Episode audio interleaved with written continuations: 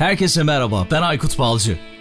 Teknoloji, iş dünyası ve dijitalde trendleri konuştuğumuz Dünya Trendleri Podcast serisinin yeni bölümüne hepiniz hoş geldiniz. Dünya Trendleri Podcast'in 103. bölümüyle karşınızdayız. Hepinize bir kez daha merhaba. Uzun bir aradan sonra tekrar yeni bir bölümle karşınızdayım. 103. bölüm ve bu bölümde uzun zamandır merak ettiğim, araştırmak istediğim ve sizinle paylaşmak istediğim bir konuyu işledim. Teknolojik tekillik kavramı. Özellikle Roy Kurzweil'in İnsanlık 2.0 adlı kitabında çok sık bahsettiği ve bu konuda uzun zamandır da araştırmalar yaptığı bir konu.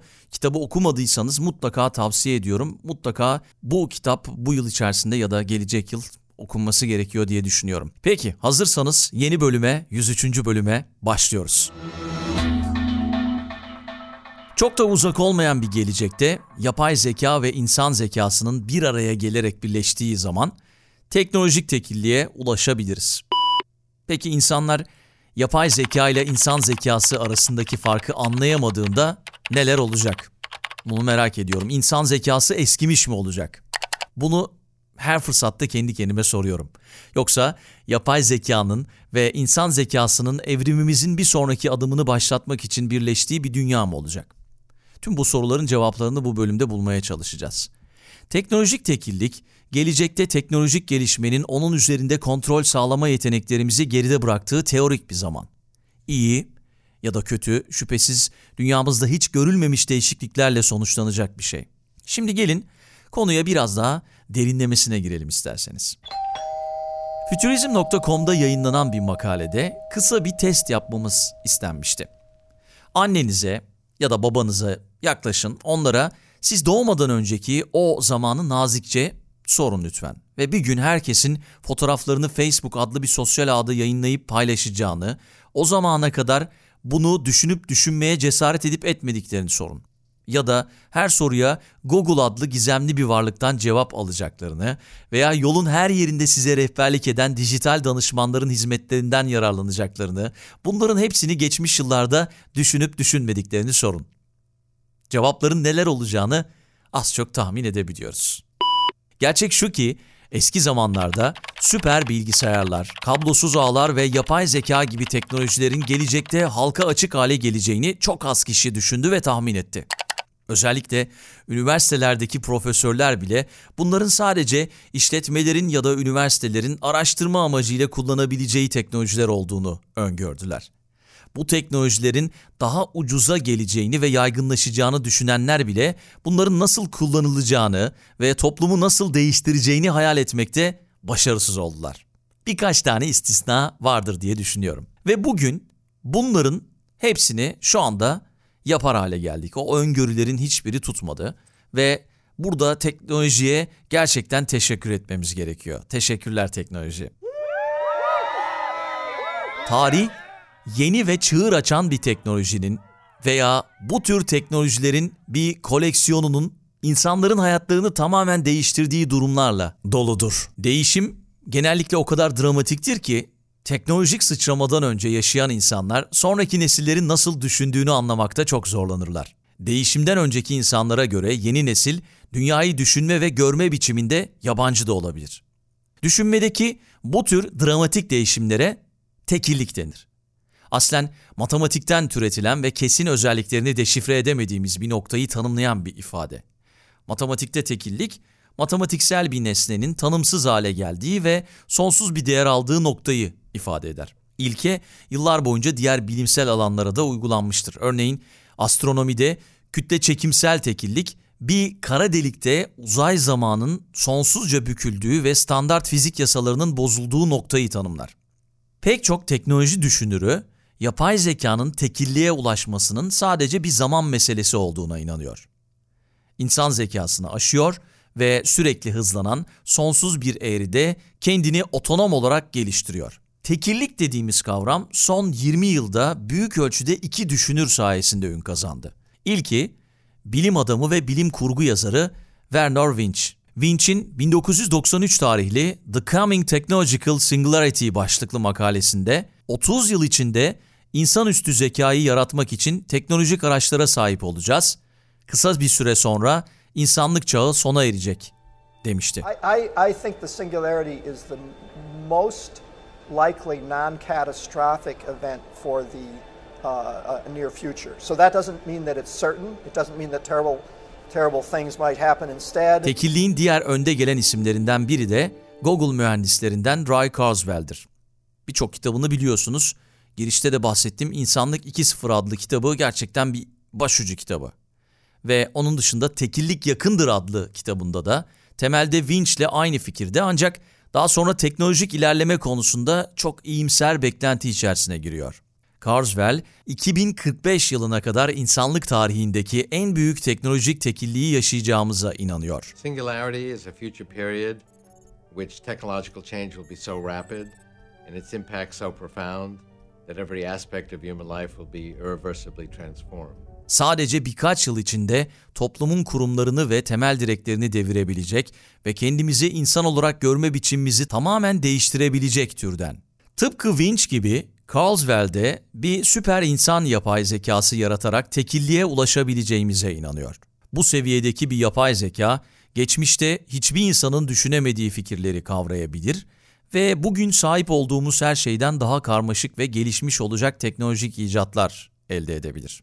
Bu yapay zekanın rollerinden biri kendini geliştirmek ve daha iyi performans göstermek olacağından süper akıllı bir yapay zekaya sahip olduğumuzda kendisinin daha iyi bir versiyonunu yaratabileceği oldukça açık görünüyor. Ve tahmin edin yeni nesil yapay zeka o zaman neler neler yapabilir.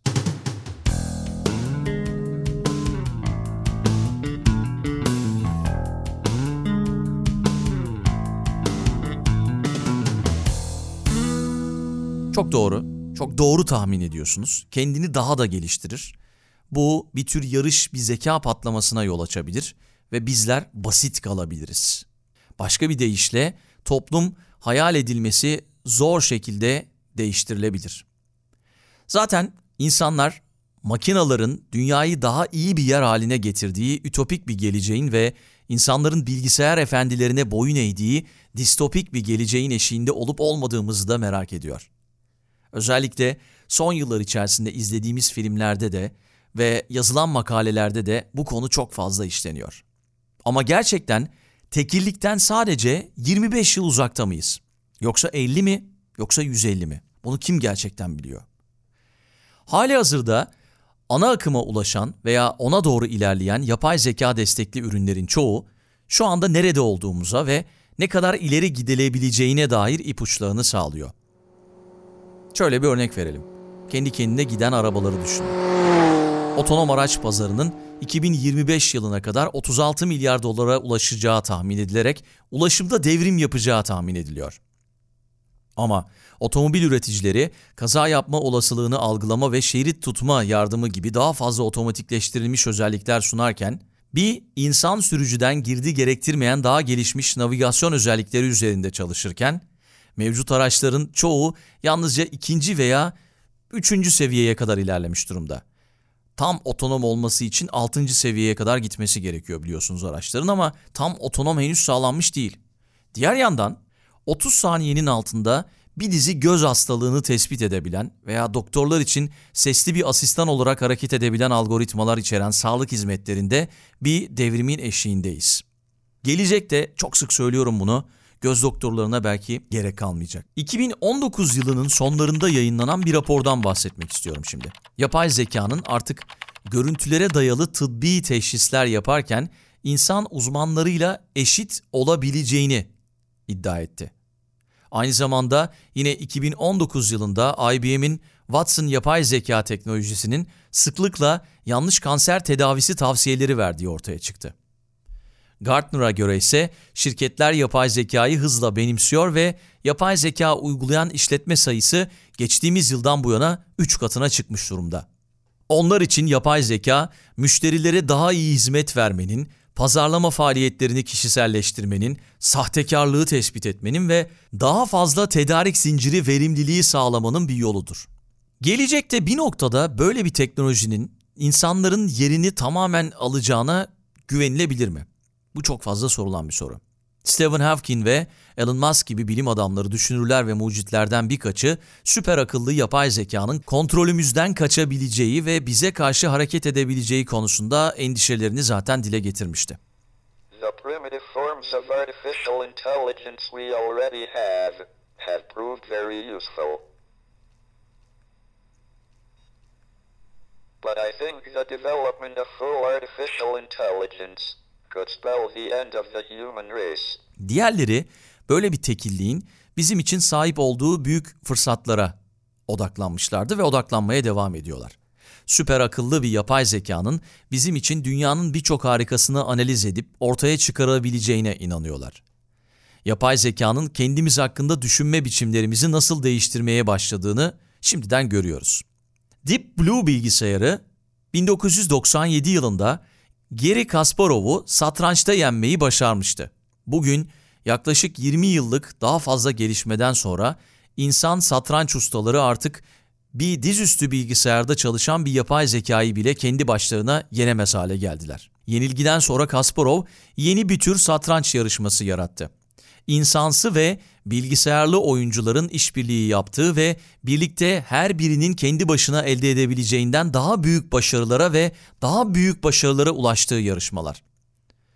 Bu tür bir işbirliğinde bilgisayar olası hareketlerin hızlı hesaplamalarını sağlıyor ve insan oyuncuya birkaç tane öneride bulunuyor. İnsan yurttaşının en iyi seçeneği seçmesi, rakiplerini anlaması ve dengelerini bozması gerekiyor. İkisi birlikte bir sentör yaratıyor. İki farklı türün en iyi özelliklerini birleştiren efsanevi yaratık. O zaman yapay zekanın satranç oyuncularını, insanlıklarını ve oyunlarını yeniden gözden geçirmeye zorladığını görüyoruz. Önümüzdeki birkaç on yılda daha önce sadece insanlar için korunan diğer birçok oyunda, meslekte ve diğer alanlarda benzersiz bir tekilliğin gerçekleşmesini bekleyebiliriz. Bazı insanlar yapay zekaya karşı mücadele edecek. Diğerleri görmezden gelecekler. Bu yaklaşımların her ikisi de felaket olacak çünkü yapay zeka insanlardan daha yetenekli hale geldiğinde hem mücadele edenler hem de cahiller geride kalacaklar. Diğerleri ise başarıya ulaşmanın tek yolunun bilgisayarlarla işbirliği yapmaktan geçtiğini anlayacaklar. Bilgisayarların öğrenmesine yardımcı olacak ve büyümelerini ve öğrenmelerini yönlendirecekler. Bu insanlar geleceğin sentörleri olacak ve bu farkındalık insanın artık yalnızca kendisine ve beynine güvenemeyeceği, bunun yerine yarının zorluklarını yenmek için karmaşık bilgisayarlarla işbirliği yapması ve birleşmesi gerektiği anlamına gelecek. Peki sizce bu başlı başına bir tekillik değil midir? Bu bölümü dinlediğiniz için çok teşekkürler. Bu konuyla ilgili daha uzun uzun konuşmak gerektiğini düşünüyorum. Daha uzun uzun da konuşulabilir. Yorumlarınızı da merak ediyorum açıkçası. Her zaman olduğu gibi yorumlarınızı benimle buluşturabilirsiniz. Ve özellikle bu konuyla ilgili yaptığım araştırmalar sırasında elde ettiğim kaynakları da yine podcast'in açıklama kısmında sizlerle buluşturacağım. Oradan ulaşma şansını yakalayabilirsiniz. Önereceğim filmleri, kitapları da izleyip okumanızı tavsiye ediyorum. Peki bölümü kapatmadan önce Patreon destekçilerimize de teşekkür edelim. Onların destekleri gerçekten 2021 yılı içerisinde bizim için çok çok önemliydi. Gelecek yılda yine desteklerini sürdüreceklerdir. Eğer siz de destek olmak isterseniz Patreon hesabımız üzerinden kendinize uygun abonelik modelini seçip dünya trendlerine destek olabilirsiniz. Recep Topçu, Ayşenur Kaya Yalçın, Serdar Sungur, Onur Atakan, Nilay Atalay, Kübra Karaman, Necdet Dikmen ve Birol İnci'ye bizi Patreon üzerinden destekledikleri için çok çok teşekkür ediyorum. Ve sizlere de bu bölümü dinleyip benimle bu bölümü paylaştığınız için de bir kez daha teşekkür ediyorum. Yeni bölümde buluşmak üzere. Dünya Trendleri Podcast serisinin bu bölümünün sonuna geldik. www.dünyatrendleri.com Twitter'da @dünyatrendleri, Instagram'da dünya.trendleri adreslerinden Dünya Trendleri Podcast'i takip edebilirsiniz. Unutmayın önerileriniz ve merak ettikleriniz içinse info.dünyatrendleri@gmail.com adresinden mail atabilirsiniz. Bu bölümü dinlediğiniz için çok teşekkürler. Yeni bölümde tekrar buluşmak üzere.